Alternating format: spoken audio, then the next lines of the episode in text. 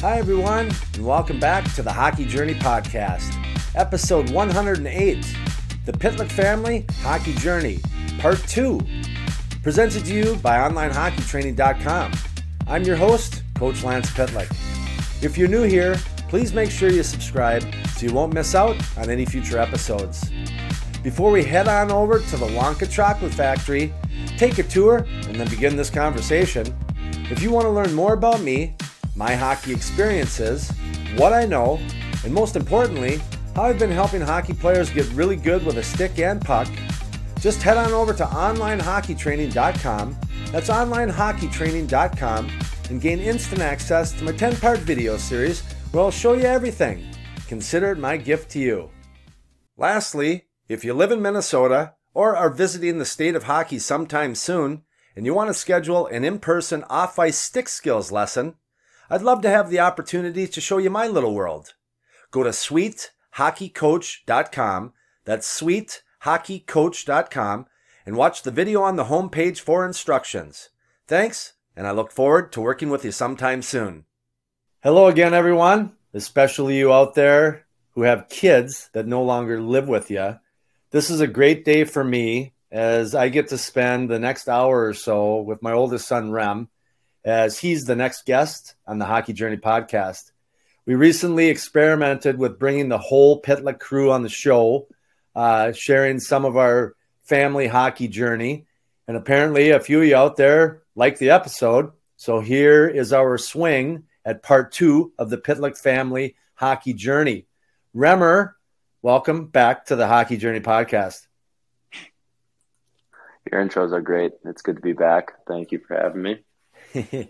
no one knows that that intro took me nine hours to put together. Now, I I, I spent some time doing it. Uh, thank you. Um, so here's what's going to happen for this episode. Uh, I don't want to get too rigid with a script, Remmer, because I really enjoyed part one uh, with uh, you, Rhett, Mom, Kayla, and Megan. Uh, and again, congratulations to you and Kayla on your engagement. That mm-hmm. Uh, thanks another hand to work the farm. We love it. so, uh, no, we're excited to have her uh, and excited for you guys. So, mm-hmm. here's the semi outline for today. And to be honest with you, it's kind it was kind of thrown in my lap unexpectedly as I was trying to figure this episode out, both of us. Uh, a number of the lessons I've recently had with players and parents, um, they've had questions for me like, where should I play? I got one kid that's down at Shattuck, and um, you know he might want to go back to high school and be with his buddies uh, to play up a level or to stay at your uh, current one. Uh, what to do from a training, improving perspective, uh, nutrition, and you know finding mentors and master coaches, and that's a few of the things. So I just figured why don't I just ask you? Uh, less thinking on my part.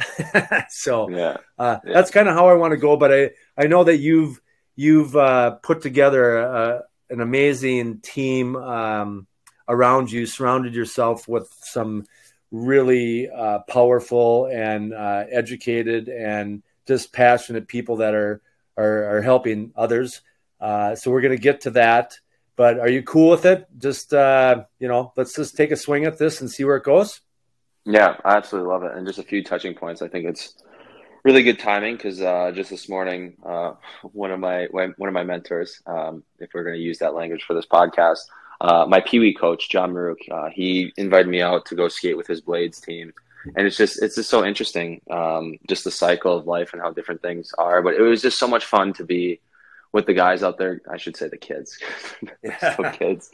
Um, it, it, was just so much fun. And at the beginning of practice, you know, he had me stand in front of the team and just you know share some things that have been valuable in my life. And it's just kind of funny that here we are talking about it again. So um, I, I wanted to bring that up and also just kind of expanding back to you know us being on the family podcast last week or whatever it was it's just so interesting how I think that the intention is for all these podcasts is to share. You know, you call it the Hockey Journey podcast, um, and I think that's first and foremost. We want to be able to to help people. And you know, the same quote that I feel like flows in a lot of our heads is, you know, if if I only knew now, right? What what what is it? How how does it go? If I knew back then what I know now, how much different would life be? So I feel like we're just trying to you know, share all the little bits and pieces that we would have wished we we wish we would have known back then.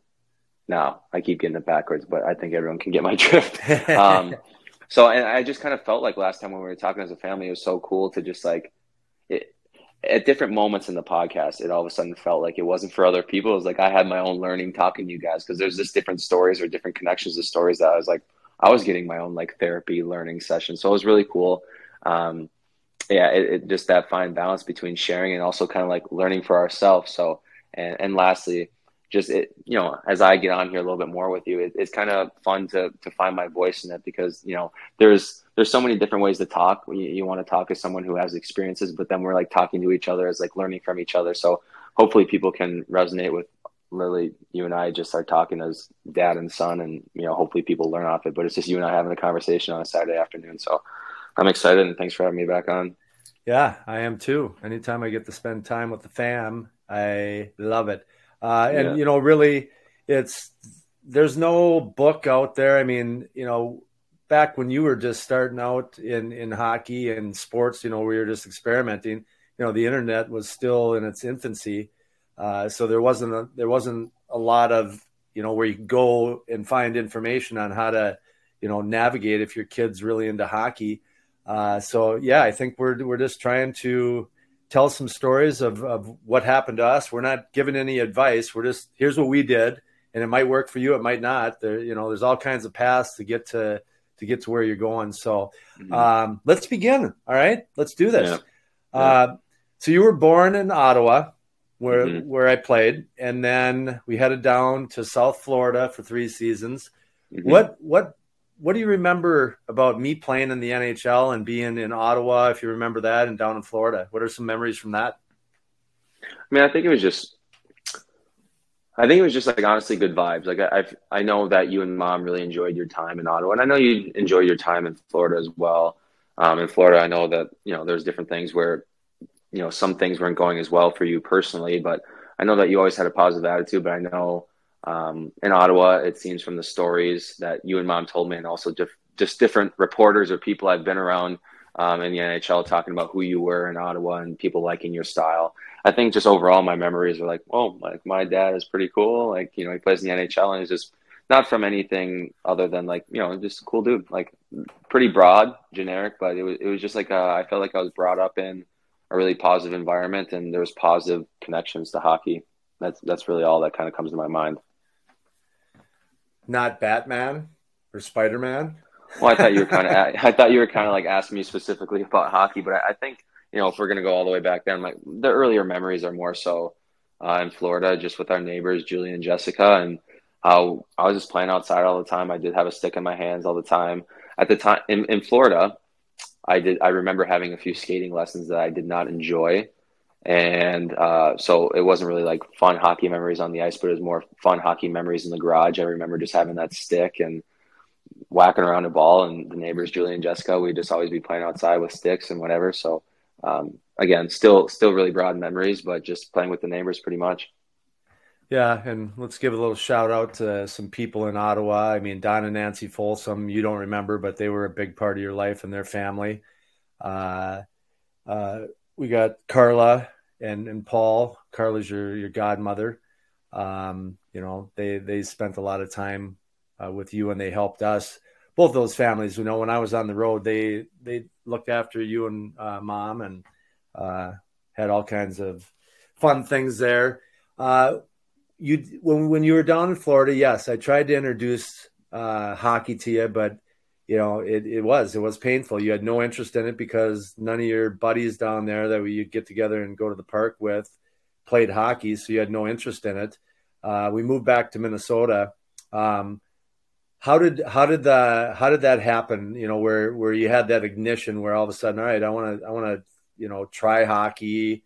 Uh, I, I kind of forced you into it, but then something happen where all of a sudden you became pretty passionate about it? You you know talk a little bit about that. Yeah, I, I, will. And just to go back quickly to the beginning, Florida and Ottawa and the vibe, all that stuff.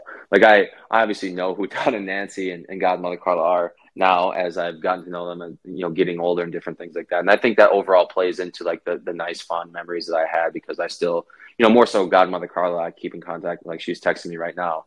And during the season, you know, we talk because she'd come to my games in Ottawa. So yeah, it's just cool all these different memories and people that have supported us and helped us and both ways uh, super cool. And to get on to your next question, how how did it really start? I don't remember you ever like um, forcing anything on me. I think it's just kind of like natural. My dad was an NHL player. Why would I not kind of go down a similar path, especially mom being a, a gymnast, a very high level gymnast. Like I, I feel like the athlete gene is definitely in the family and it, it just happens so naturally. And that comes back to, I believe you and mom where, you know, if we touched on it in the last podcast, the family podcast, you and mom were super intentional with how you chose certain things in our life. Like you chose our house because mom told me that you guys were driving around in neighborhoods trying to find a new house and you saw kids playing in the in the cul-de-sac and then you guys saw a house by a pond and you guys said okay i see a pond and i see kids and i feel like that's just how it started it just flowed effortlessly and i feel like i just really started to gravitate towards hockey because that's what mitchell and carter were doing in the neighborhood and we would always play street hockey rollerblade hockey and then they were playing hockey and then we kind of just got involved with each other. I was on their i played a year older with them and i think it was just maybe from a little bit of like uh, i wanted to keep up. They were older than me um, and i just wanted to be around them. They were older they were cooler and i wanted to to chill out with them. And so it just kind of came to us playing all the time and i ended up really just liking it a lot more uh, as you said in florida i feel like i didn't have all those people around me that were you know necessarily playing hockey all the time um, and you've always said mm, for us growing up as kids, you become the people that you spend the most time around.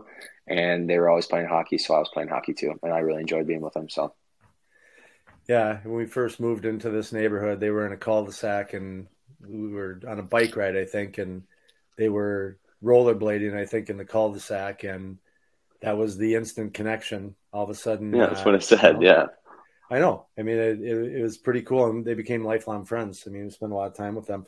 So, um, I coached you uh, a lot. You know, through a lot of your youth. Um, did you ever not want me to be your coach? you know, because no, I Rhett and I were literally just talking about this like a week ago at dinner. How we we wanted you to coach us more. We felt like you really. I mean, good guy alert. You always, I feel like there's always that that bias. You know, parents want to help out their kids. Everyone has like the mom and dad goggles on for their kids. Your kid's the best. Your kid is this or that. And then if you're not mom and dad, like now all of a sudden the personal bias kind of slips off.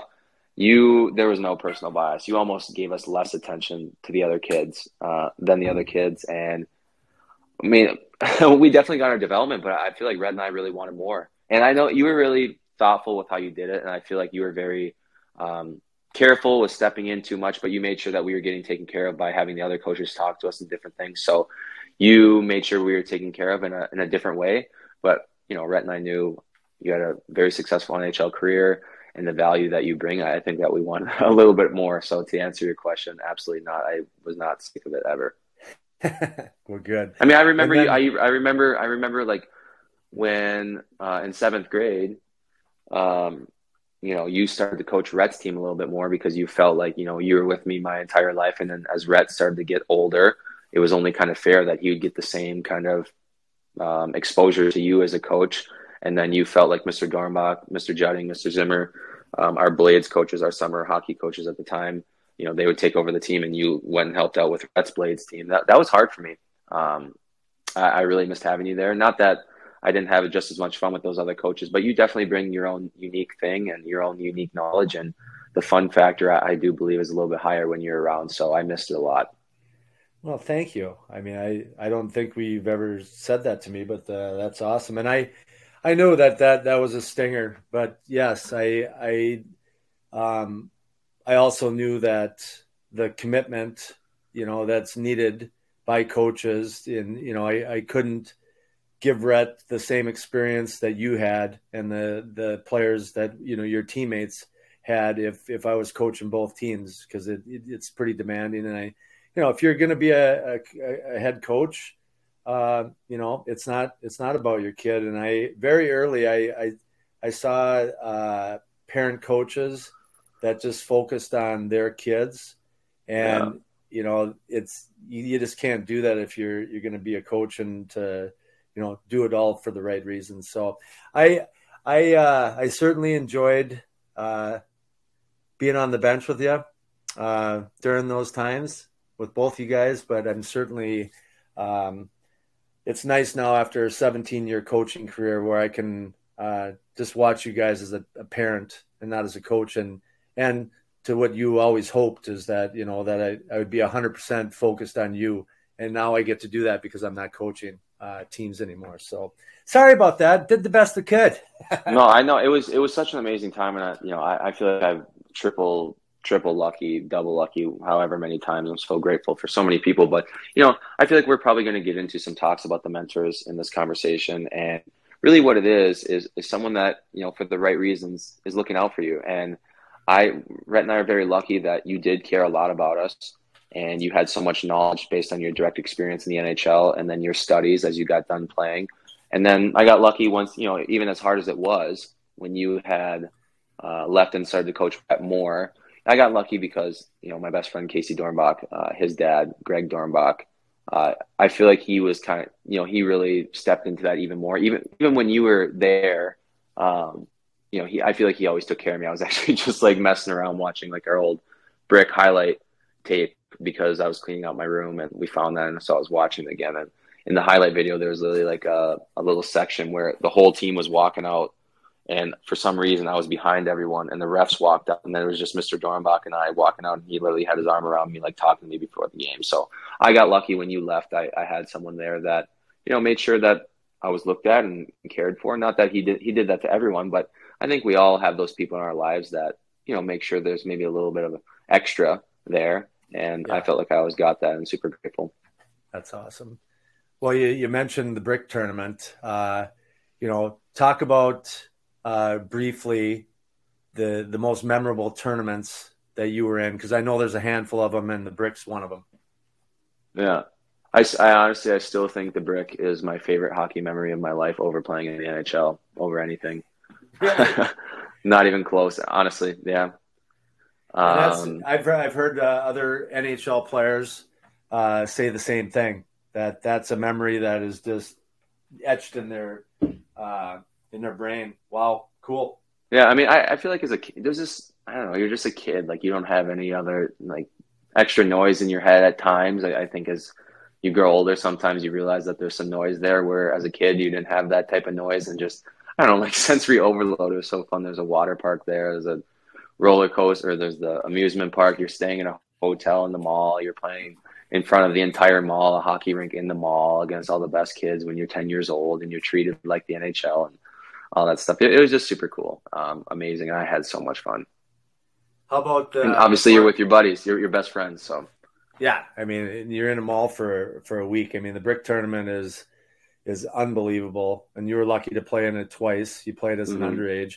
Um, another one for me as a coach was uh, the Fargo tournament. Um, yeah, we had a couple good runs there where you we won in the championship one year and we lost in the championship the second year. So it was uh, that was a pretty uh, well done tournament as well. Yeah. Any other tournaments yeah, that you remember? Um, I mean, they're all fun, but there's nothing that sticks out like the brick on it. No, not even yeah. close, in my opinion. We didn't get we didn't get to play in that Pee Wee Quebec tournament, um, which was a was a was a big one.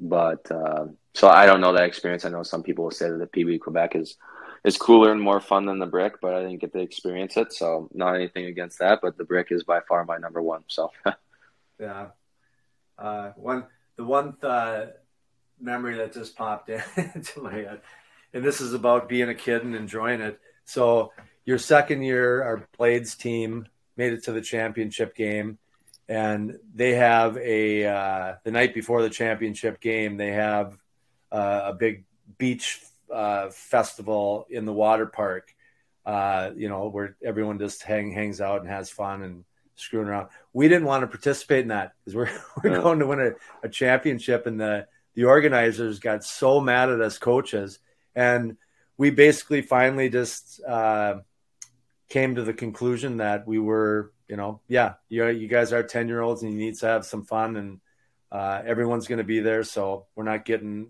an advantage or a disadvantage, and we did that. Do you remember that at all? I don't. We actually did that. I don't remember. Yeah, we went there. We went to the water park. I don't think we stayed long. Oh, we yeah, I think I do remember. It was quick. We didn't swim. It was it was like a, a high buy. I do remember that. Yeah. And then uh, it paid off because we got thumped. yeah. By the Vancouver Vipers the next yeah. day in the championship game. Yeah, Orange. but uh, but I mean, I think at the end of the day, all the little lessons that you taught us. I mean, really, what you were doing, it wasn't it was it wasn't robbing us of fun. It was just like kind of like compartmentalizing like time and place for everything and just like our focus was to win. We wanted to win. We were having fun and we were having fun the whole time. We didn't need a water park to have fun. We went the next day anyway. So yeah. Yeah. Awesome. Okay. Uh, I got, I got some questions. We're going to start uh, bouncing around a little bit and then I, I want to get to, to, you know, to talk at the end here about uh, the team of people that you've brought into your life to, uh, just give you the best opportunity to to be the best human being you can and be the best hockey player you can. So, uh, an old coach of yours, Chad Nelson, uh, wants to know at what age did you know that hockey was going to be your thing and that uh, you were going all in on it? Oh, so we're, this is the rapid fire section of the podcast. Well, we're just, I don't know. We're going to bounce yeah. around here. Yeah. Um, when did I when did I know? I, honestly, I think that two moving points in my hockey. I, I always I always loved it, like I did uh, with the pond hockey and everything. But the two memories where I was like, oh, I want to do something about this was when you took me over to Mark Parrish's house. And I just remember like being at his house and I don't know, he was just a really good vibe. And I was playing Xbox upstairs, playing NHL in his in his house and his house was nice. He you know just different team pictures and just the overall vibe. Like i feel like that was like a moment where i was like wow i want to be like mark parrish. And then um, and mark parrish the, uh, was a teammate of mine down uh, in florida had a very successful hockey career. And we just ended up uh, not by any you know we didn't talk about it but we ended up being neighbors like two doors down from each other uh, so yeah okay go on sorry yeah, that's why I kind of opened up the podcast by saying like we're literally just having a talk on Saturday afternoon. So yeah, yeah I, I kind of just forgot that there's an audience here, and, and, good job kind of explaining who he is. Um, and then uh, I, I, would say the brick tournament that second year. Well, actually, as you said, I played in there two years, and um, the first year our team didn't do very good. I was really a non-factor, and it was just so much fun. And then the second year. Um, I ended up doing pretty good stats wise at the tournament, and our team did better. And that's when like I was like, wow, one year to the next, like there was a monumental change in the the performance of the team, but the performance of me as of it of me as an individual. And I feel like I was like, wow, if I actually put something into this and fo- into this and focus my mind, um, you can see changes. And um, just to kind of backtrack a little bit, I mean, that was I, I don't know what did you kind of learn based off going there that because you came that first year with me dad did you learn a lot and then that's kind of how you went about planning for the next year because i just remember what it felt like being on the first year um, as an underager then when i was back with my same age 97 birth year because i played with the 96s and i played with my birth year the following year the 97s there was there was structure there was a plan and there was fun in all of it and we were practicing with sweatshirts on um, you know, in our practices because you're playing in the middle of the mall and there's like a sunroof, so it's super hot.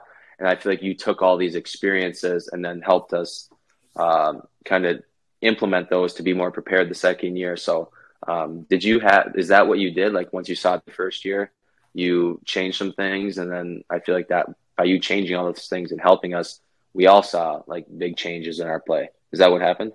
Yeah, well, Greg, Greg, you mentioned Greg Dornbach. Uh, you know, he was a great mentor for me, uh, just because I didn't have any coaching experience when I started. Um, but we took that. There was a something happened where there was a the coach left, you know, because of personal reasons, right before a couple months before the tournament.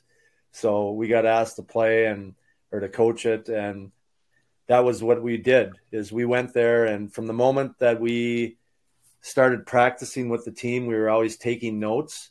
And then when we went there, um, how could we better, best prepare you know, for the the team for the following year, you know, on what we learned and you know, it was hot in there. So yeah, we're gonna wear sweatshirts and turtlenecks, so and, oh. and you guys were just. I remember the first day we did it. Uh, man, that was everyone's grabbing their shirt neck and they're like, "Holy cap!"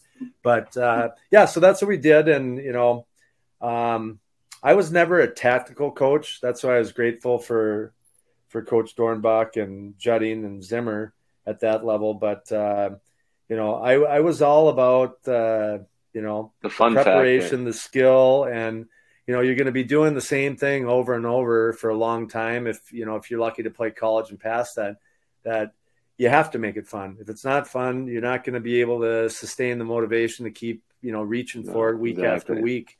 Um, so yeah, that was a fun tournament, but a lot of great memories.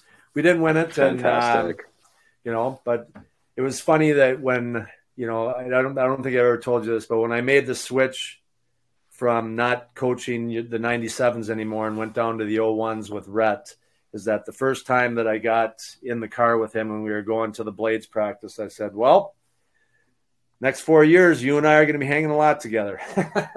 Yeah, and, yeah, and we did. Yeah. So yeah, yeah, it was it was a lot of fun. So, um, one, one, more thing just to touch on. I know we we're gonna get to the next question. Yeah, it's Saturday afternoon. We have nowhere to be, so we can make this as long as we want.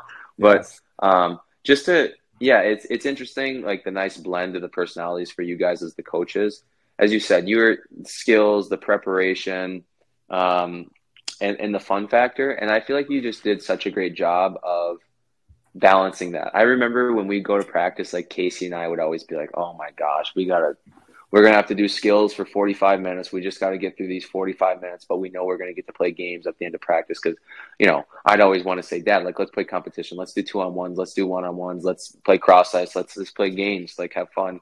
And I feel I really appreciate the way that you went about making sure that we were like it's not about not having fun. It's just kind of doing the things that, you know, at the time maybe don't seem as fun. Like we didn't like skating up and down the ice, like working on our dribbling, working on our footwork.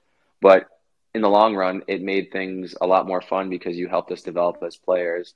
And then when we're all developed and we're playing better and we're winning games and we're all having personal success, like it's more fun.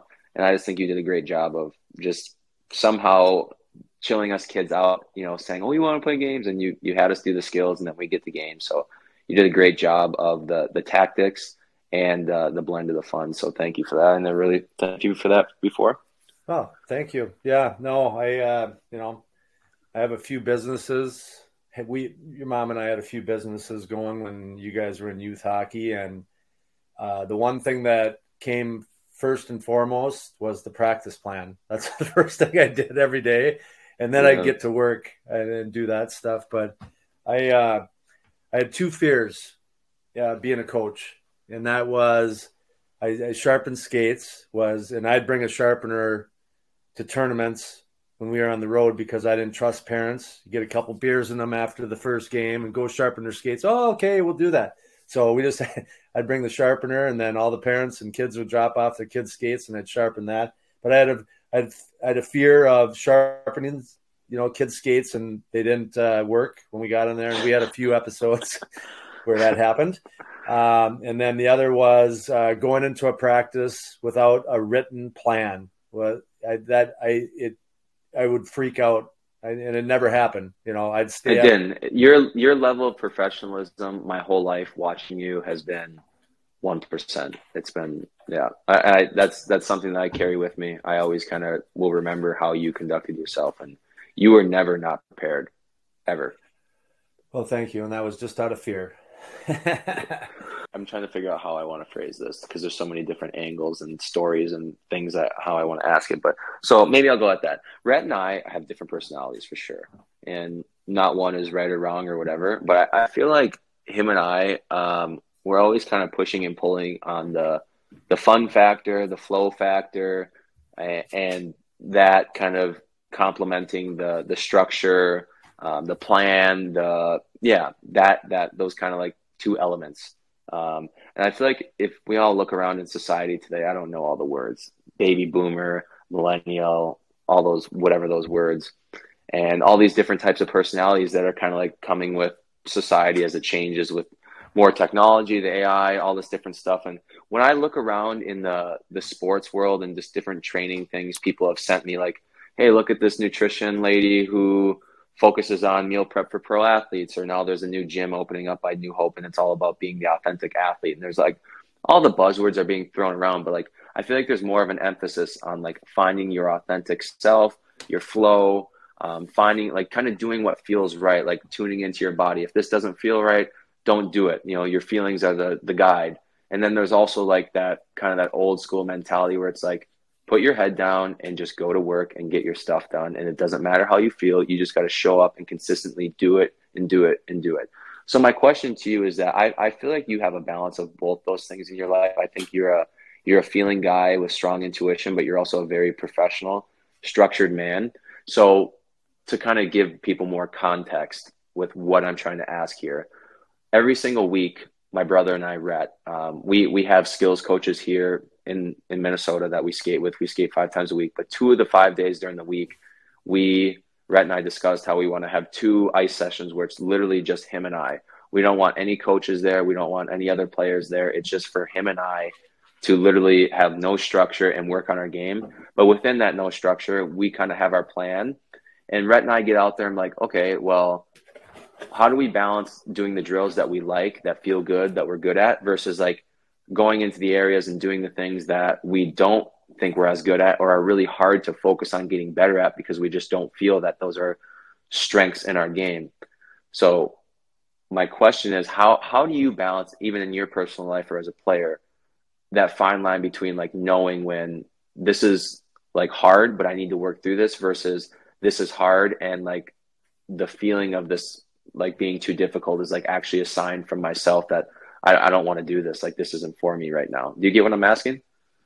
Yeah. I mean, I, I guess when I was going through it as a player, I always remember if it sucks, it's probably good for you. that's what it's a long way from your heart. Start doing it. You know, yeah, I get that. See, and see, that's that's too old school for me. Yeah, but I, I, I can see the I can see kind of like the knowledge and wisdom in that. I guess maybe to make a little bit more sense for any potential listeners. I feel like there's so many different ideas and knowledge about, for example, nutrition. Like I, I've been around a lot of trainers growing up that used to say like, you know, it's all about g- gaining weight and like when you're hungry, eat, and then if when you feel like you're full, keep eating, and like get through that that pain of like being full and like almost like overeating. And as I've learned more about health and nutrition, I kind of started to teeter more on the side of like pay attention to your body's signs like oh like i'm feeling full like that's literally a sign from my body like stop. This would not be a time and place for me to push through the discomfort. For me this would be a time and place to like oh i'm going to stop.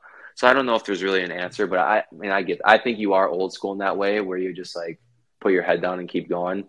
Oh um, there's that's not always my vibe but okay yeah well, like, explain. Yeah there's, there's i'm actually trying to ask this for myself. Yeah so for me i guess uh, the one thing when it came to reading my body, okay, I knew when I could play and I knew when I couldn't practice, you know, it, when I could play through something.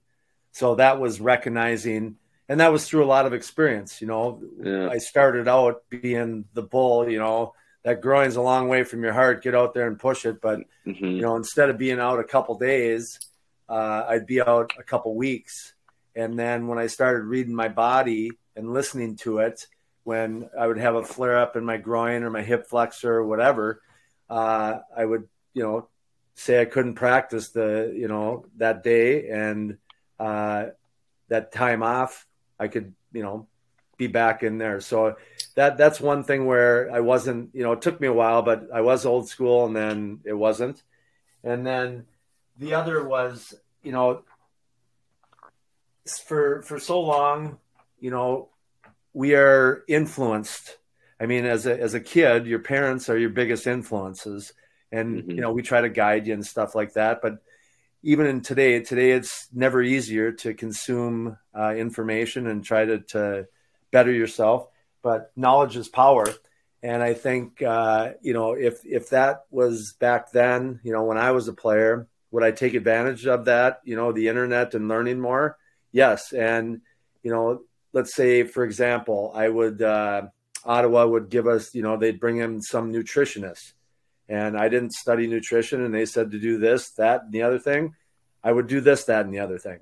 Now, you know, with everything that's out there and the the ability to to consume uh, information, and you know, it's it's amazing how many people are putting their passions and their knowledge out there. Um, I think it would be different. So I um, I think you guys are lucky, you know, people today, the players today, to that you can uh, a that there's people that are you know at the top of the mountain at whatever sector they're in, but they're willing to share their story, um, and then we can consume that and then take parts of it and make it our own, um, and just kind of massage through it. And uh, before you know it, you, you, you got your day. You know that you know how you mm-hmm. operate and what's important to you, uh, but it takes it takes some time to get there. Yeah, and just to kind of close that out, um, you know, Neil had introduced me to a trainer from Switzerland that we both know, Benny Pont. Yeah. And uh, what was really interesting to me in um, the time that I had worked with him was that he, uh, his, I just remember he had like a cartoon drop or something. It was like some doctor standing in front of like a whole line of animals. It there's like a lion, there's an elephant, there's, um, you know, whatever, whatever, all the animals, whatever.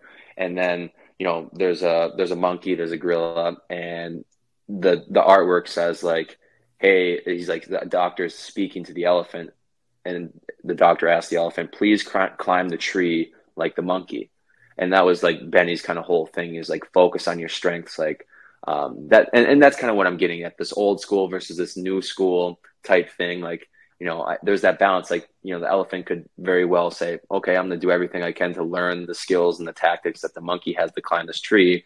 Or the elephant can realize, I'm maybe going to like feel into myself and be myself and know that I'm an elephant. I'm like nine times the size of this monkey. I don't have hands like a monkey. And I need to figure out a way to climb this tree by myself. And you know what? I'm not going to climb that tree because I'm just going to knock it down because I'm strong enough to knock it down. You know, there's all these different ways. And I, I just think that, um, you know, my, my vibe more so now as I've been around so many people is definitely like focusing on the strengths rather than the, the things that aren't, that are not as strong. I just feel like, um, I don't know, that's just how I see life. I like to focus on it that way. And uh, I, I thought Benny had a, a really cool explanation on that kind of stuff. That's awesome. Good stuff. Um, okay. I want to shift here and we're just going to keep mm-hmm. progressing along. Here's a question yeah. from uh, Rod and Dalton Schwartz couple uh, dad and son that I train. Um, this is something the dad always wanted to ask. Uh, second generation NHLer, growing up as a hockey uh, playing son of an NHL player, did you ever feel the pressure to perform? Zero. To, zero. Zero. Zero. Yeah. Zero. Zero from you. I think in a good way. I feel like it's that that kind of like push and pull, yin and yang, whatever you want to call it. I feel like I actually got more of that from mom, but that's more of her personality. And but I also felt balanced from you that you know you you kind of relieve some of the pressure. I feel like at times I I need a little bit of that. Um, you know, like let's go here. Um, and you you you guys did a very good job of kind of like when was the right time to push, when was the time was the right time to pull, and you, at times you would. I feel like you were always there just to remind me, just to make sure I was giving my full effort. So it was never anything to do with performance. Um, it was more of the the effort and some of the the intangibles. Actually yeah i feel like we could just go on tangents. I need to just answer these questions but uh, i remember the only time that i ever like got heat or pressure from you is i remember um, we were playing in a game and some kid came down and shot a puck and like i blocked it and it hit my foot and i was like swearing out loud. I was like seventh grade and i i just remember you running down the bench like whispering in my ear like if you do that again you're out. Like that's i feel like you only like gave me pressure on the intangibles um, more of the personality things or, or work ethic Interesting. Awesome. Okay. So I, I want to keep progressing here.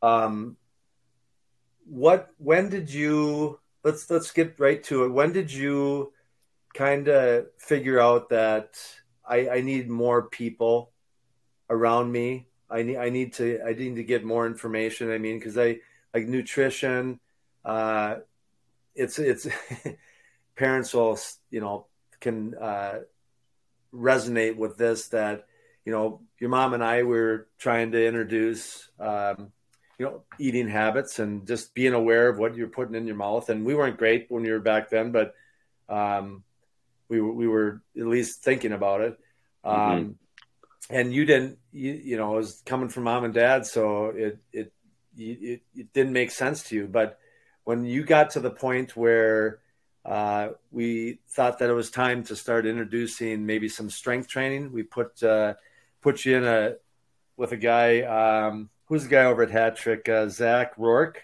Is that who mm-hmm. it was?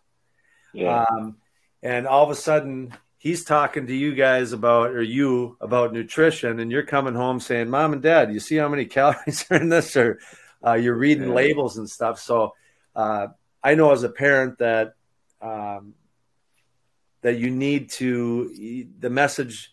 We want to give our kids all the the right messaging to to be the best person, you know. But uh, sometimes when it comes from mom and dad, it it goes in one ear out the other.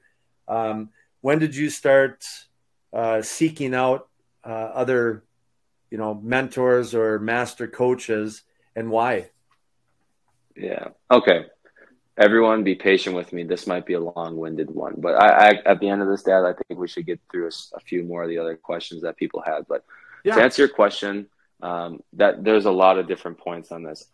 I feel like, as I've said this so many times, I feel like I've been very blessed by the fact that you and mom had so much personal success um, in your guys' sports. So I think that you guys learned a lot of lessons and passed that information, knowledge, and experience on to me with the hope that ultimately I would be able to like stand on your guys' shoulders.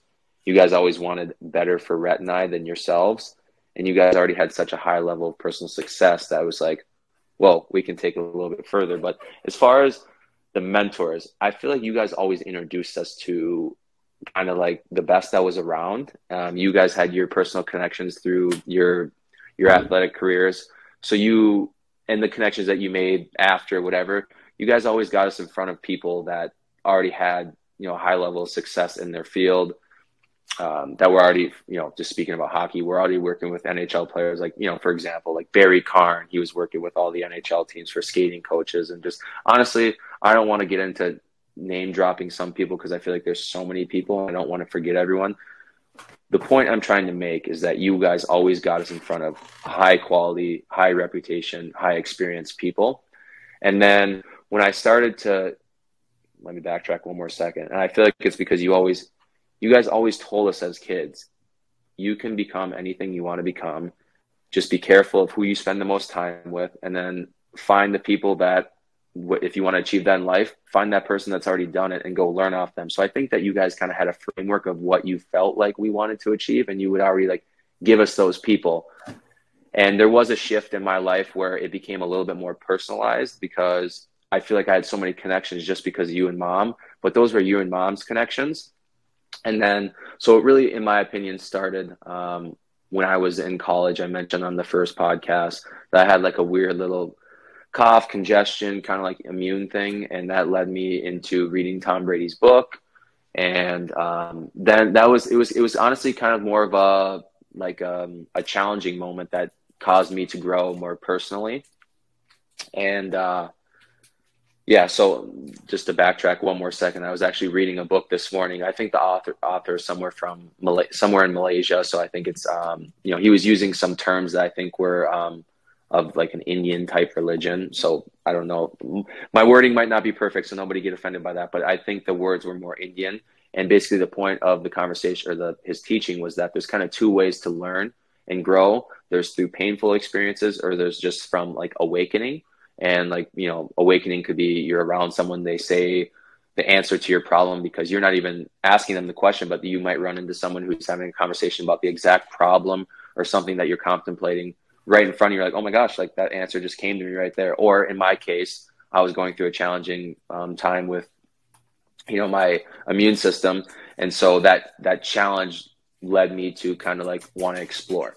So yeah, it, it, was through my own personal challenges at certain times. I said immune in college, and then also just to backtrack a little bit more, I had a major hip flexor injury um, when I was younger, and I got introduced to my current agent right now, Neil Sheehy. So it was through those challenging moments um, that really gravitated me to like finding a new thing, some new things for myself, and, and making my path a little bit more personal rather than um, just you and mom connections. And then, kind of like lastly, when I you know, when I signed my first pro contract and I was making my own money, that was, you know, a time for me to be a little bit more independent and, you know, not just ask mom and dad for money. It was actually my time to like, okay, what am I going to spend my money on? And um, that was kind of different learning time for me. Um, and I really got to just like choose and no one could say no to me. Like I'm just going to do what I want and see if it works. And, um, you know, at that time, I went to my first NHL training camp. I had my first NHL game prior to that, all that stuff. And, you know, just exposed to a different world. And based on different feelings that I had, I just felt like, you know, there's some certain things that I felt like I didn't have enough knowledge on. And I wanted to go find those people. And you always told me to go find people who were the best at what they do or had a ton of experience in what they've done. And I feel like that's what I've done. Go find those people.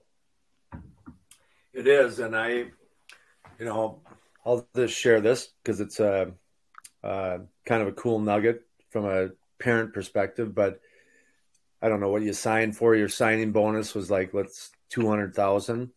You spent no, it was not that much. well, what was it? Well, signing bonus is like ninety two five. Okay, well, I exaggerate. Not ninety. Well, not that, that's a, that's still yes, that's a lot of money, but it's not two hundred thousand. All right, let's say say ninety thousand.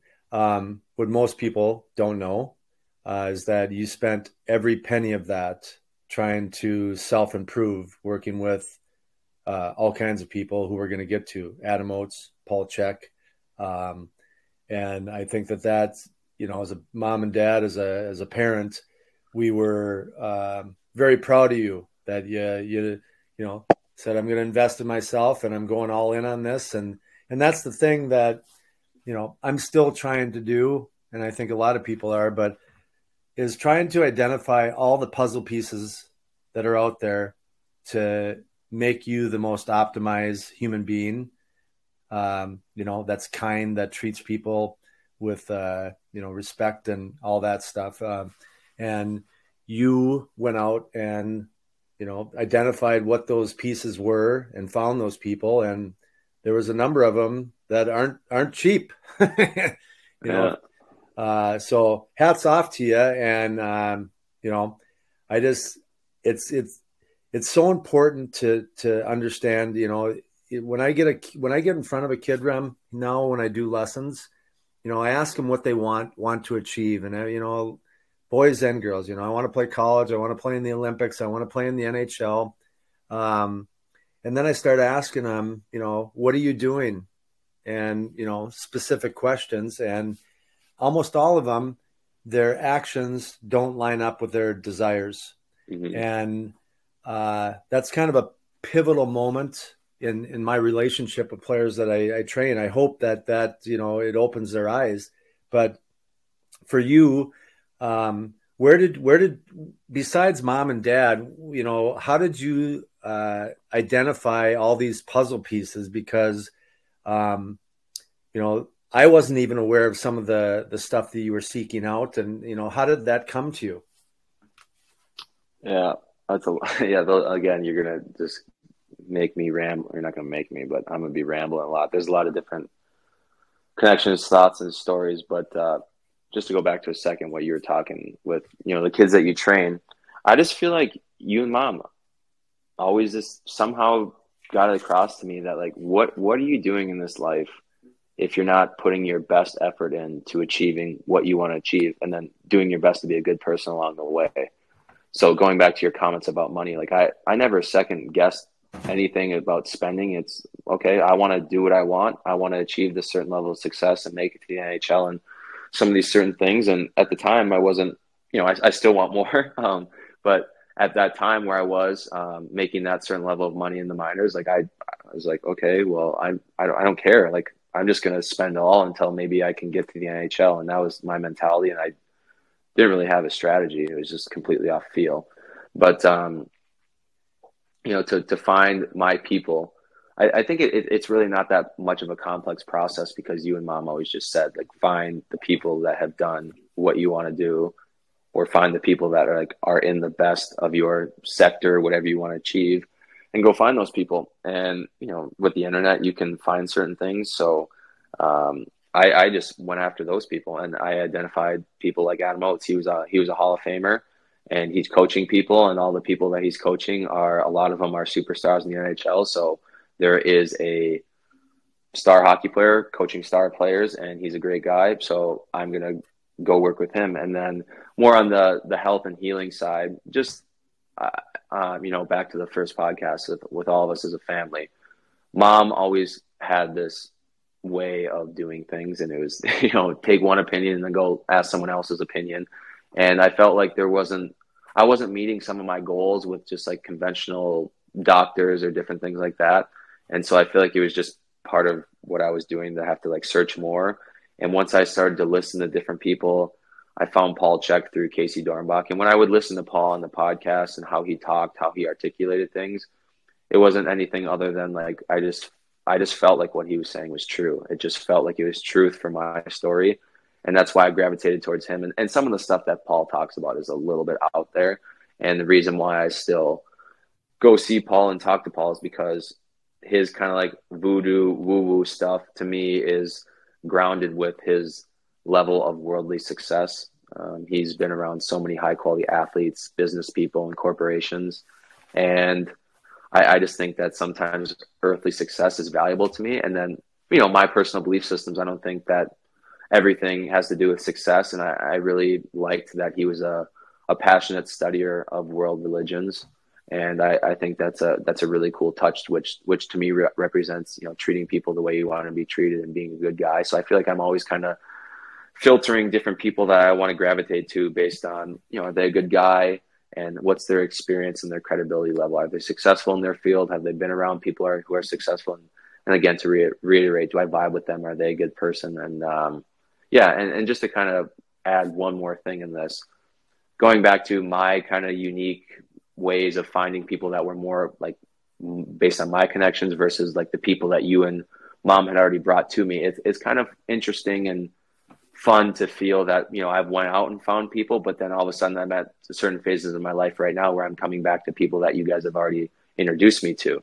So it, it's not always it's not for me. It's not always out there, but it's not always here either. It's like you know I, there's people that are in my backyard that are you know they meet my needs but at times like i might need to go search out there so it's that i feel like i'm always kind of like that that push and pull you know you know aware of where am i at in my life and what do i need right now? And do i have a connection? Do i do i need to find this connection? So that was a little bit long-winded but that's that's some of the stuff that i'm kind of thinking about to answer that question. That's awesome. Um, we could do this for like a week but uh yeah. I like to talk a lot too. No i you know what Rem? I, I i just like our intention is just to try to you know help any other hockey family or a hockey player um, navigate through this this journey um, with a little more knowledge and information and you know maybe you don't have to you know go go down a rocky road when you don't have to but you know it's it, we're going to have that at some point um, all right, so we're getting close to an hour. You know, I like to keep them around an hour, and this just means well, we can that... go. We can go to. We can go to an hour and a half. Relax.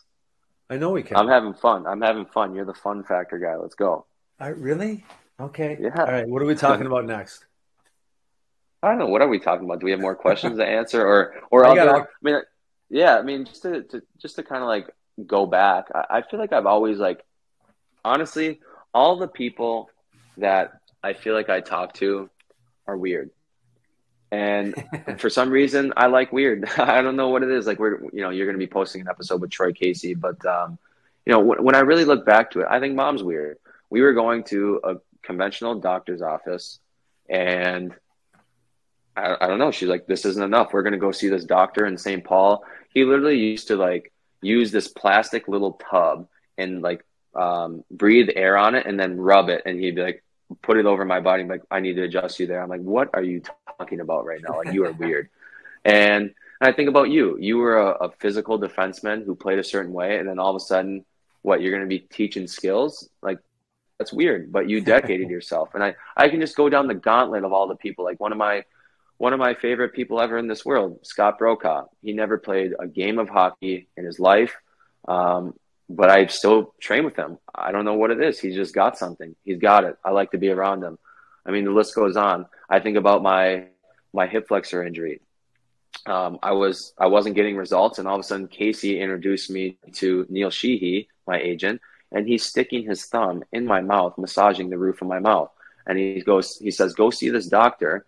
That costs like eighty bucks a session, and all he does is like literally, it's the sensation of a flick on your body, and what my hip flexor injuries are literally gone. That's weird, but it just it kind of like did something for me.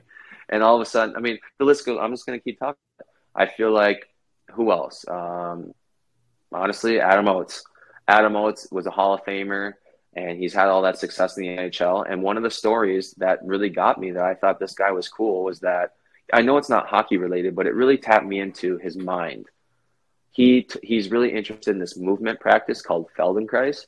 And he told this story of when he was done playing hockey, he wanted to go on tour. Like he literally wanted to be a professional golfer. He's like, hey, um, I'm a Hall of Famer in the NHL. Like I got sweet hands. Like there's there's no way I can't just like be a golfer. Like I got the nice hands. and he couldn't figure it out. He he like wasn't a good golfer. What he said, he wasn't as good as he wanted to be to be on tour. And he did. He went through the whole gauntlet of all the tra- trainers. It was like um, the Pilates, the Bikram yoga. He actually went and saw Paul Chek. He would you'd have to ask him. He has the whole list of people. But then he said he found this movement practice called Feldenkrais and he tells a story. He gets out of the car and he meets the practitioner in the parking lot, and he walks up to the practitioner. The guy's name is Jeff, Jeff Haller, and Adam said that Jeff didn't say a word to him. He just lunged at him, and Adam's like, "Whoa, like what? What?" And he like Adam flinched, and without any greeting at all or anything, Jeff goes, "It's your knee," and Adam goes, "Yes." and from and that's where Adam said from that moment on I, I didn't really maybe I don't know I, has his way of doing things but he's like from that moment on I didn't listen to another person because that so was that, that weird. So, so you're saying that when he lunged at him he was looking and he identified that his knee was a problem. The way that Oatsie flinched at Jeff Haller's lunge gave Jeff Haller enough information to say your issue is your knee. I think it's his knee. I, am just kind of giving the theatrics of the story, but that's yeah. what happened in the story. And it was weird enough for Oatsie to say, That was so weird that you did that. It was so amazing that you actually have the right answer. You're my guy. Yeah. Um, so that, and again, just keep going. Like, uh, you know, Paul Chek. Paul Chek um, has had so much worldly success with all these athletes, as I said, and I keep referencing back to our past family podcast, but, um, you know, he he had me go to one of his chiropractors, a NUCCA chiropractor in California, and you know he was sending Kobe Bryant there, and that that's not weird. I, Paul, but what I'm getting at, what is weird, is that Paul was a was a studier of world religions, and to me, I'm not saying that's weird, but that's that's different. People don't always dedicate their life to studying studying world religions. A lot of no. people are still studying how can I be successful in business and make as much money as I can. I thought that was a very nice touch and it, and it connects me to you know Rhett and different people that I've had in my life. Um, you know, another chiropractor, Jared Oschendorf, um, just different people talking about their beliefs in Jesus, and I, I believe in Jesus, and these different things. Like I feel like I always just like stories that aren't different for the sake of being different, but they just I don't know they just feel like real. That, that's kind of what I'm getting at. I, I know I'm missing so many other people, but um, I feel like I just like weird stories. we all do. Yeah. We all do. Uh, God, there's just so many things there. I, I, it's all about, you know, when you're seeking out these people, it's, it's trying to find someone where, you know, you're, you're going to extract their knowledge. You know, for me, I'm a stick skills guy, so I'm going to give them everything I know there. But then there's some intangible things, you know, I'm always reading, listening to a podcast, doing a podcast, and I talk about what I'm doing with the players. And there's a rapport, and it's been told to me by by several people. They they call it uh, stick therapy. They're coming over for a little stick therapy.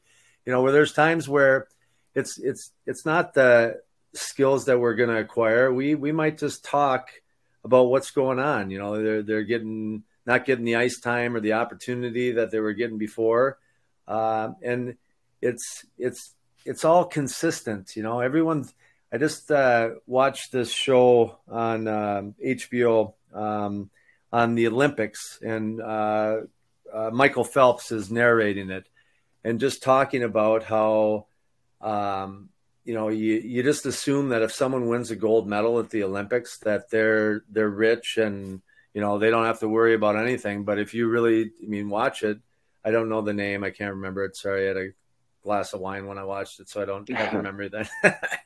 but uh, you know, it it just uh, you just have these assumptions that these people are, are so great, you know, and even in uh, you know playing in the NHL, you know, people assume that everything's rosy for those people. They're they're in the NHL. Well, guess what? We're all the same.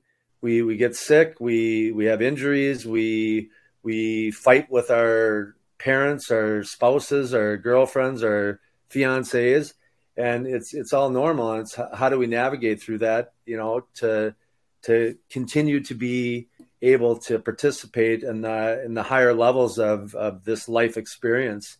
Um, and it I, I just find that you know if if you can that's why I love reading so much Rem and, and listening to podcasts is because you know you can hear someone's life story in a few hours. Uh, I've learned a lot, and I know that to do that uh, repetitively, like if you want if you want to reach the highest peak in whatever sector it is, if you want to do it repeatedly, there is a, there is a, a, a path that you have to follow. There is habits and a structure that has to be in place. Otherwise, you don't have a chance. And that's what I'm trying to. That's what we're trying to do here is trying to pass on what we've learned from others, and just to you know, if you want something, this is how you got to operate. And mm-hmm. you've done that, and you've made your mom and I and your younger brother better because of it. Uh, yeah, and you, you guys go ahead. Keep going. No, i was just going to say when you you know started talking you know when nutrition became a part of your life uh, when you're at the university of minnesota there was a shift in our family where you were coming over and you're like i'm not eating that. Uh, mm-hmm. so we changed. And because of that i've i've lost 40 pounds you know and i've kept it off. So uh, you know it's it's this life journey is awesome and I, I, I can't script it. I'm just you know in the in the passenger seat, just taking it all in and loving what's going to come next.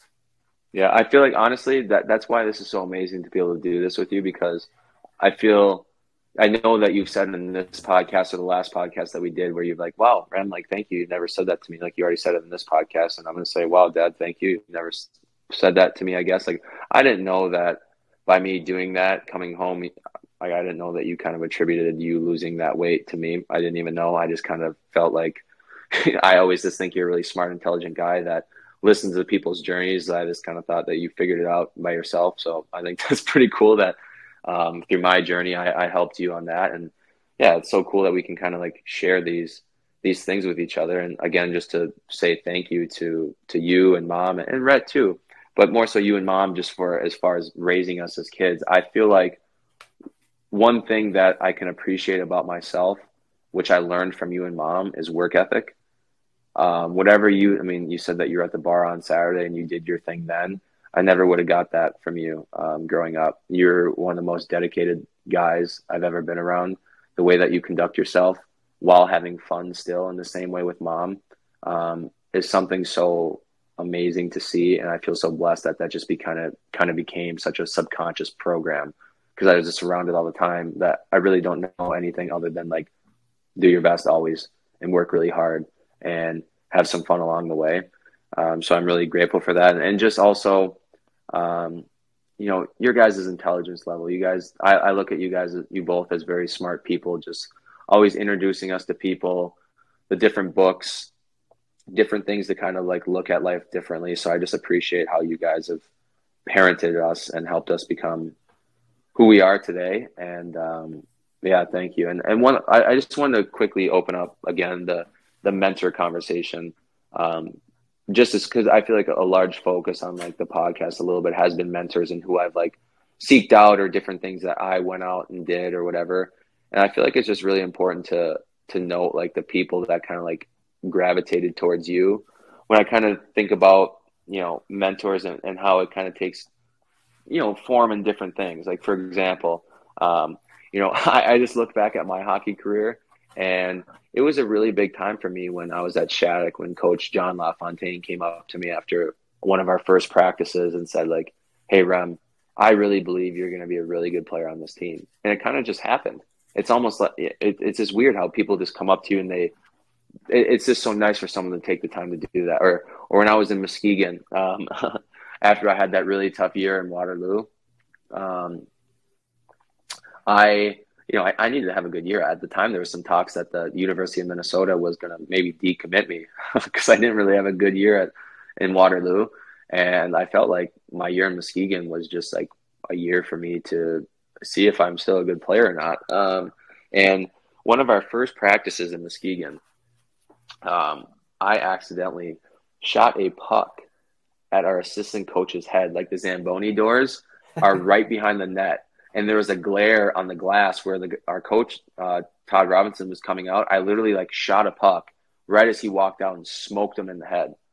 And like that moment on, they could have buried me. Him and him and Todd Krieger, they could have buried me, but they both like, hey man, like relax. You're gonna be a really good player on this team. Like I know it was an accident. Like some people could get like really upset by that and like change someone's life. Like those people who just like make that extra effort um, to just I don't know, just see you as you are and I don't know. I think that's really cool, and just because more thoughts are coming to my head, like I think of another guy. Um, Hold on, Casper. Hold on, yeah. before we go to Casper, um, who was the assistant coach that you almost hit? What was his name? Todd Robinson. We call him T Rob. T Rob. So one thing that I, I just that popped into my head here is that you've you've been a point guy um, from a very young age where you're you're one of the guys on the team that is you know is going to get a lot of chances. Um, but I wasn't that guy as a player and I I don't know how to to navigate through that. And he I believe won the scoring title uh, one year up in junior. And yeah. that year in Muskegon you won the scoring title. And I think that early on he was you know you leaned on him and maybe he saw something where he was sharing details on the pressures of that because um, you know some of the things that we went through. I mean i remember that you know it was maybe two weeks left in the season. You were 10 points up on the next guy and you were still saying dad do you think i can do you think i can win this thing? You know so it's it's i think that having him as a mentor that he went through winning the scoring thing, he helped you in the in the at the at the end when things got really kind of uh, more intensified for you.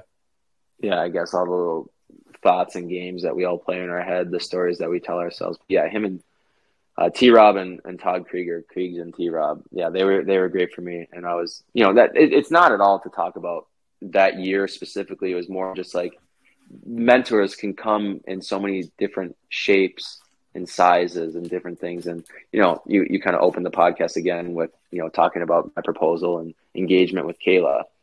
Just how great this you know Kayla, how, she's been a mentor for me just for just taking care of me, just knowing that I'm weird. Like for example, this this year, this past season, um, I I kind of had a little bit of like digestive issues. Um, I, I kind of got stressed out about certain some certain things, and I just feel like I wasn't digesting things as well, and my stomach was hurting all the time, and we found out there's this doctor named uh, Anthony William, medical medium. You drink celery juice, and she was juicing celery juice for me twice a day, every day, and just making sure she was doing everything she could to make sure I could, you know, try to do my best to perform on the ice. And the list just goes on and on. Um, I don't know. I'm just I'm I'm riding the grateful wave right now, and I guess one other person that pops in my head is is the Roberts. Just thinking back to Shattuck, how you know it, it wasn't it wasn't always the coach. It was they let me live in their house for an entire year, so I could go play hockey somewhere. Um, yeah, so I, I think it, I think the message through this whole podcast is that you know find what you want to do, be a good person along the way, and work hard and smart, and surround yourself with with those people, and, and just be open to the opportunities that come to you, the people that believe in you, what your strengths are, um, yeah, it's it's been a definitely my story has been a weird one, and I hope that if anyone's feeling weird, you can take some sort of story that I said on this podcast and maybe connect it to your life and get you to the next step. So yeah.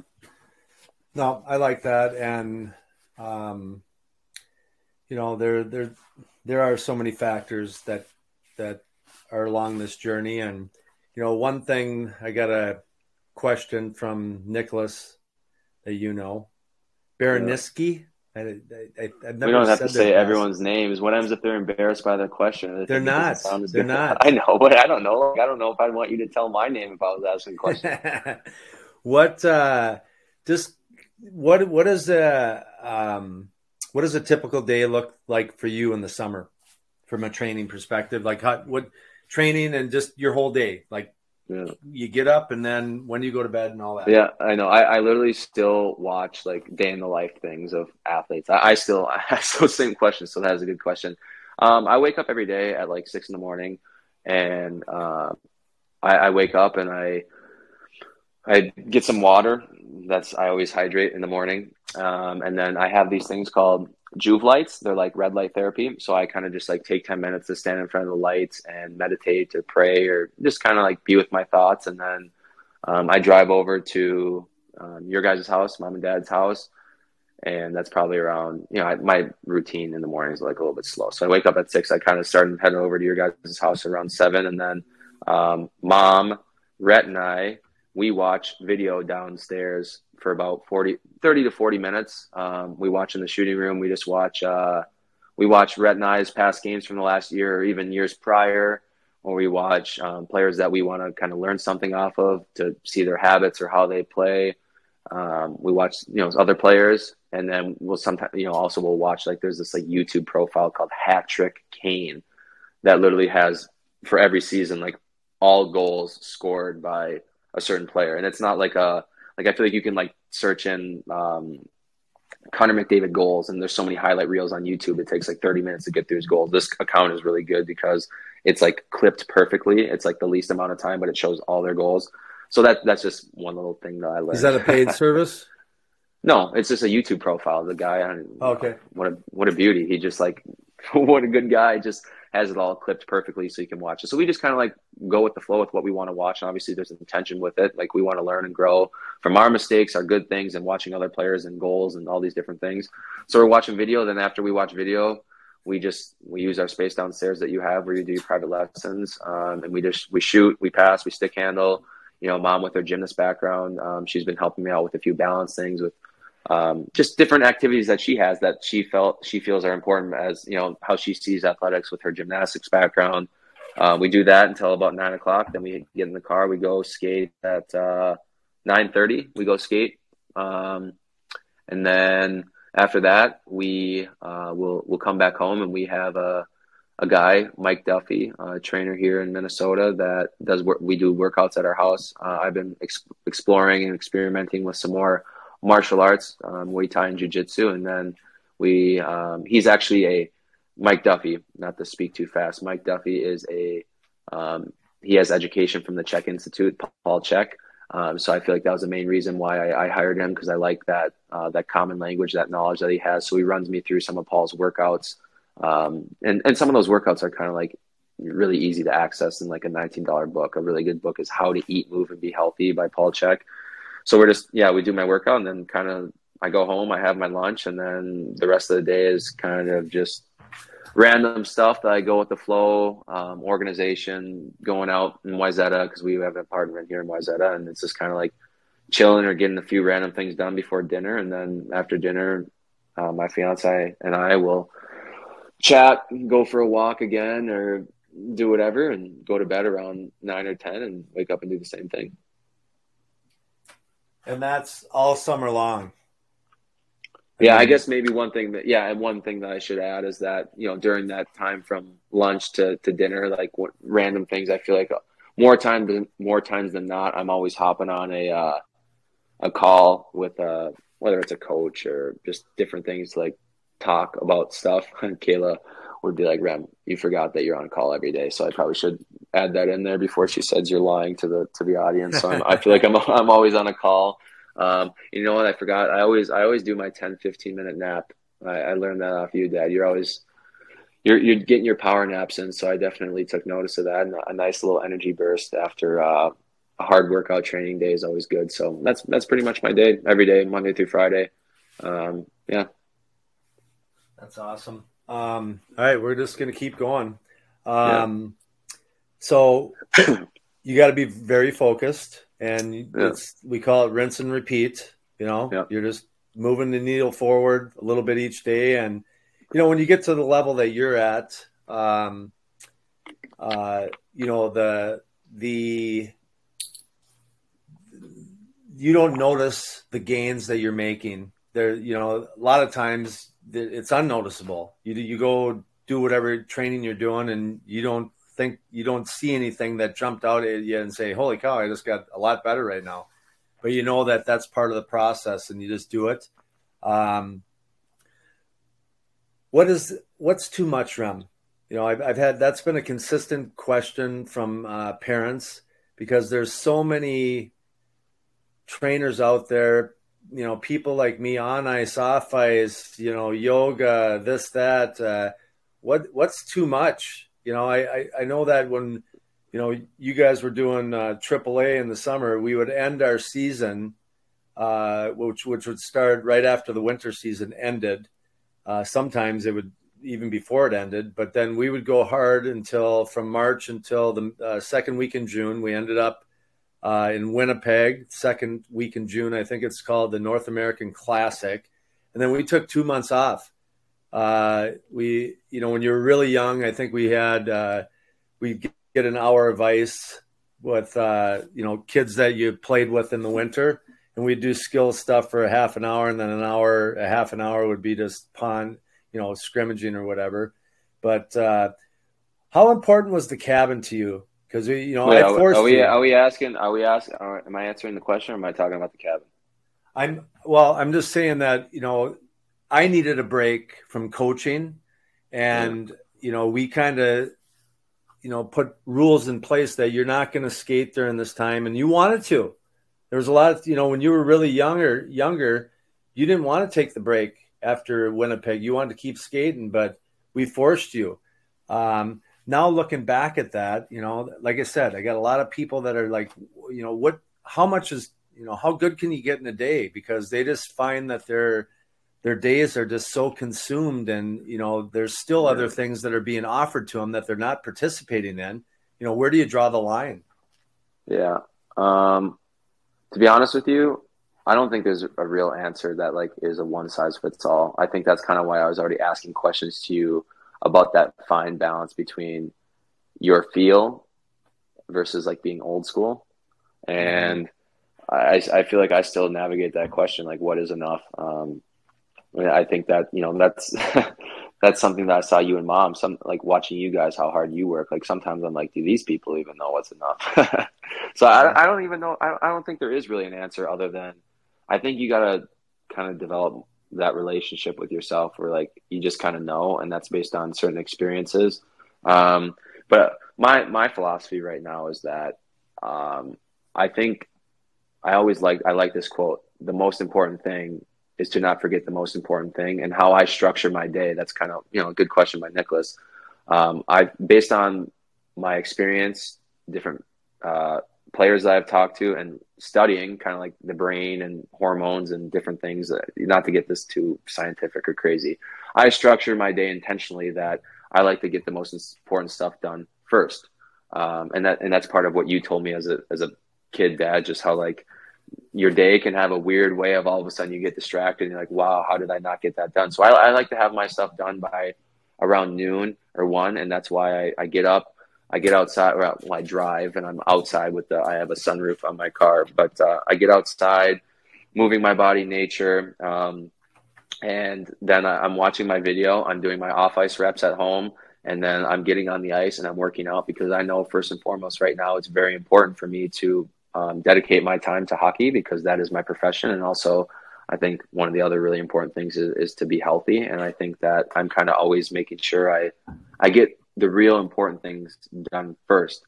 And I know that if all of a sudden I stop during the day, like I don't even know how to like fully answer the question. I just think that you should be able to know that you've done enough by like I don't know, like noon or one. But everyone has different rhythms, so there really is no there is no one right way.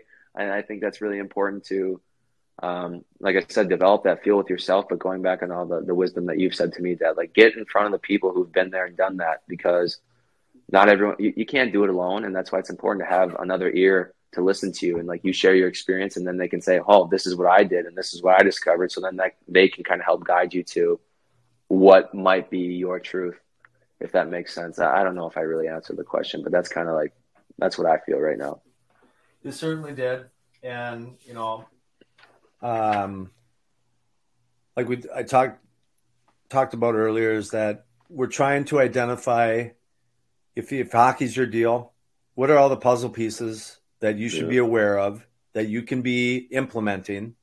Um, and then it's up to you. How many of those puzzle pieces do you want to implement? Like yeah, and just, people, to, and just to go. Sorry, go. No, go. no. I'm, I'm, you go ahead. No, I was just going to go back to the cabin because I was just thinking about how you kind of asked how important the cabin was, and uh, Paul Chek uses a term in some of his teachings. He calls it concept shifting, and it's like when you're getting like bored or burnt out with a certain subject that like you know you got to be working on like do something that is not that same subject but it's like complementary to that subject. So you're actually like working towards that thing without actually working on that thing. So what i think the cabin was was a way for us to get better at hockey without knowing we were getting better at hockey and you know, we were surfing. That's a different way of being athletic and doing certain things. Like I, you know, that's just one small activity that we did. But I, I think that's what the cabin provided for us. It was it was a concept shift. It allowed us to get us away mentally from like the direct environment of hockey. But I feel like so much of what we were doing for fun without even knowing it was like getting us better at hockey at the cabin. And you know, you guys didn't play any other organized sport probably after nine, ten years old besides hockey. We introduced you to baseball, soccer, you know. Um, but I consider you multi-sport athletes because yeah, of the cabin, because the wake oh, surfing, so the trampoline, and the, the yard games and all that stuff, uh, basketball and in the driveway, and that's you know we we had that break. I got I got to get a break from a coach. Mom got to have a break from being in the hotel room with you guys in tournaments all the time while I was in the bar. Yeah, but she was just she was just yeah, but she she didn't get her break from cooking. She was cooking five star meals every day. But I know. Um, no, I, I, get exactly what you're saying. Um, we are we are getting close to kind of getting long now, but I feel like one one thing that me being a listener of many podcasts, I don't like when my questions don't get answered. So I know that you talked to a few people that had questions today. I need to take a chill and not elaborate on every answer, but I want to get those questions answered just in case I provide some good knowledge for someone. Um, so let's just have the questions asked. Right, we're gonna get try to get, just uh, get through them as fast as I can. Good, and then we're gonna do like three. Um, let's see. I got Chad done. Oh, I want Chad. What what is it like uh, playing for an original six team as an yeah, NHL it's, it's, player. It's really cool. Um, I think it's different having played for Montreal.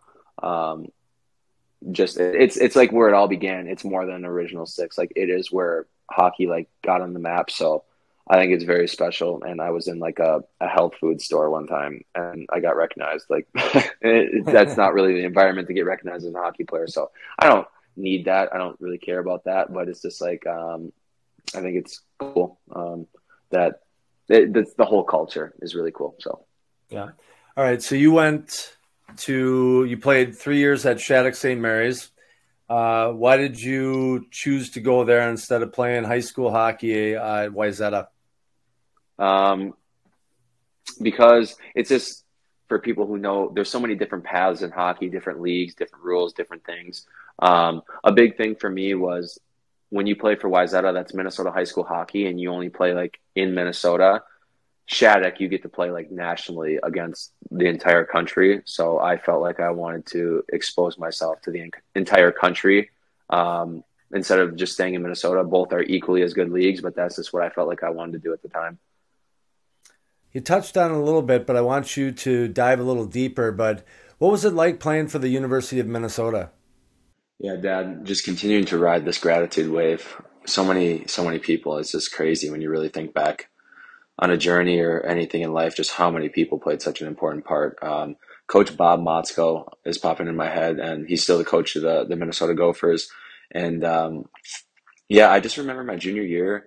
Um, you know, the personal success wasn't there, the team success wasn't there, and I went in at Christmas time to kind of just ask him a few questions. And um, as a player, you never really know what day you're going to get a coach, or um, I should say, what day a coach is kind of on. You know, some how's his mood, all those different things kind of go through your head. But you know, sometimes as a player, you just you want to go in there and ask for something or ask his opinion on something. And um, you know, not every coach is always receptive. Uh, my experience with Bob was he was always super patient with me, a great listener, and um, you know I never really felt uncomfortable around him. So I really appreciated that, and I know that um, when I was playing for the Minnesota Wild, Bill Gar- Bill Guerin, uh, the general manager there, had told me a big reason why they had grabbed me was because of uh, Coach Motzko putting in a word for me. Um, so just he was really um, a major component of me achieving one of my dreams of um, you know playing in the NHL. And after my junior year, I had signed, and a big reason why I had some success my junior year was because of you know not only my teammates but Coach Bob Motzko. So I'm really grateful for that. And then also another dream playing for my home team, the Minnesota Wild. Bob had a huge hand in that as well. So really just uh, appreciate him. And uh, yeah, he's popping in my mind. Um, so yeah, really grateful. Next question is At what age did you make the biggest jump as a hockey player? Um, I, I think when I went from my first year junior to second year junior, I, I grew a little bit. Not that the size like changed everything, but it, it just it felt a little bit different. And then I had um, a little bit more success that second year in junior. And in junior is it's, it's different. It's when you have a little bit more success in junior, it's different than having success as a youth player. So I think it kind of just furthered my confidence myself to know that okay, I'm, I'm playing in the USHL. I did pretty good. Um, I'm a little bit bigger. I'm not as small as I once was. Not that I'm a really big player now, but I felt like I wasn't like you know I played at Shattuck with Jordan Green when he was six three when I was five one, so it was a little bit different then. Um, yeah. I think that was a that was a a good year for me for sure. All right, last question. What uh, what's the best advice that you can give uh, to a to a player to improve their hockey sense? Yeah, isn't that the the buzz phrase? Hockey sense. Can you improve it? Can you not? So many different opinions on that. Um, what comes to my mind, honestly, right away, is play with your head up, and um, I think that that's so much of what you taught us as kids. You played a physical style as a player when you were in the NHL, and you knew that you know that type of player was never going away, and you you realized early on that Rhett and I didn't really want to play that style and um, you wanted to protect us. So so much of your teachings was how to keep your head up because you literally made a living by you know hitting guys when they bobbled the puck and had their head down. And so I, I would say, and, and just to kind of think about me as a player, when I you know play with certain guys, line mates, the first kind of quality that I want is are they a good passer? Because to me that represents IQ, and I think IQ really does come from being able to see the ice and guys who can you know have to look at the puck the whole time um, you know, they can see more with their heads up and looking around, different things like that. And that's so much of what you taught us as kids.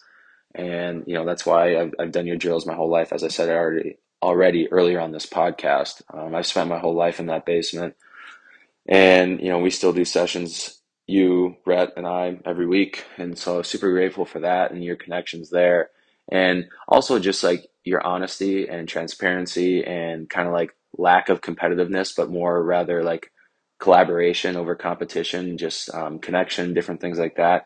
You know, there was a time in our life where you literally you literally said to Rhett and I, like, "Hey, like, I I only know this so much. Like, I was a certain type of player, and um, you know, just speaking specifically when Rhett and I had started working with Oatsie, you just said, "Hey, like, you know, I, have kind of given you a lot of what I know. I, I'm sure it'd be helpful for you guys to, you know, really go to the to the top and find, you know, potentially a trainer that is maybe the one of the best who's ever done that, and that's Adam Oates, who you know is a Hall of Famer and and teaches a lot of the same principles, just in his own way, based on him, you know, making a living off of his skills that way. Um, so just really appreciate your openness and lack of competition. You, you know, you know, you know, you know a lot, and you can help a lot of people. But sometimes there's a little bit more out there, and, and when a player is ready for that, you know, it's time to go seek out that that different knowledge. So just yeah, I, I think that's what's coming to my mind is playing with your head up, and then also just you know playing games. Um, I think kind of when you're in competition and you're not just like doing a drill, there's certain instincts that come out when you play more games. So I would just encourage getting more reps, and then lastly, watching video. Um, I just think it's really important to develop your own lens on how you see the game. You know, coaches and a lot of different people, they all watch games and that's how they develop their lens and get opinionated because they watch so much and they recognize patterns and they see things their own unique way. And I think it's really important as a player to really watch a lot of hockey to develop your own lens and develop your own opinions. Um, so those are kind of like the three components that I think of. How do you improve your hockey sense? You know, playing with your head up, uh, playing playing games, letting those instincts come out from the games, and then watching watching video. Yeah. Awesomeness. So you mentioned a lot of people uh, that you work with that you've uh, you know brought on as your team. Uh, I'm going to try to put as many of those uh, in the description if people wanted to learn more. Uh, Adam Oates, Paul Chek, uh, Benny Pont. you know, you just Troy Casey. We can go on and on, but we'll put that, those in the description for everyone and then as well as uh, hockey trainers as well that you guys have been um, in front of. So, anything else, Remmer, that we got to no, get out here yeah, for I this episode? I'll I'll send you the links um, too, just because it probably is important. I mean these these people are all still working, and yeah, they're people that people can get a hold of. Um, it's not even necessarily about my mentors, though. It's more so the point. I think that the theme is Mark Messier's book, "No One Wins Alone," and you you you can't do it all yourself. You know that's why you know it's a team. We're all we're all in this together. We're all helping each other. So don't think that you can do it all by yourself. You know, ultimately you got to be the person that goes out there and does whatever you want to do. But don't be naive and think that you can't do it with with the help of other people. Yes. Well, thank you, my boy. Um, everyone out there, I hope that you enjoyed this episode. Um, you know, if there's some questions that you would like uh, asked the next uh, episode that we get together with Rem, Rhett, or Lisa, and all, all of us, uh, just ask them on online there, uh, and we'll uh, try to get them answered for you in a future episode. But this is awesome, Remmer. Thank you for hanging out uh, on a Saturday. Now I'm, I'm, sure you want to get out to the lake and get a little outdoor time. Yeah, I will. This was great, Dad. Thanks. It was really fun to talk. So I hope that someone learned something. But, but like I said, still kind of like figuring out what the voice sounds like because it's it's hard to you know dip into. It shouldn't say it's hard, but it's just interesting to dip into. You and I are just having a conversation, just like father son, and we're just like talking versus like we actually could help someone with a little bit. So it's that fine balance. It's great. I love it. Thank you. Awesome. All right, man. We'll uh, do this again uh, real soon. Have a good uh, rest of your night. Hi to Kayla. Yeah, love you. Love you too. Well, that concludes another episode of the Hockey Journey podcast. I can't thank you enough for stopping by and listening. I hope you enjoyed part two of the Pitlick family hockey journey. If you did, and you think there's someone in your circle of family and friends that might like this episode as well, please share it with just one person, as it will really help me in growing this hockey community. Again, I appreciate you being here, don't forget to subscribe, rate, or submit a review. I hope to see you back here soon. And do me a favor make someone close to you smile today. All the best, my friends.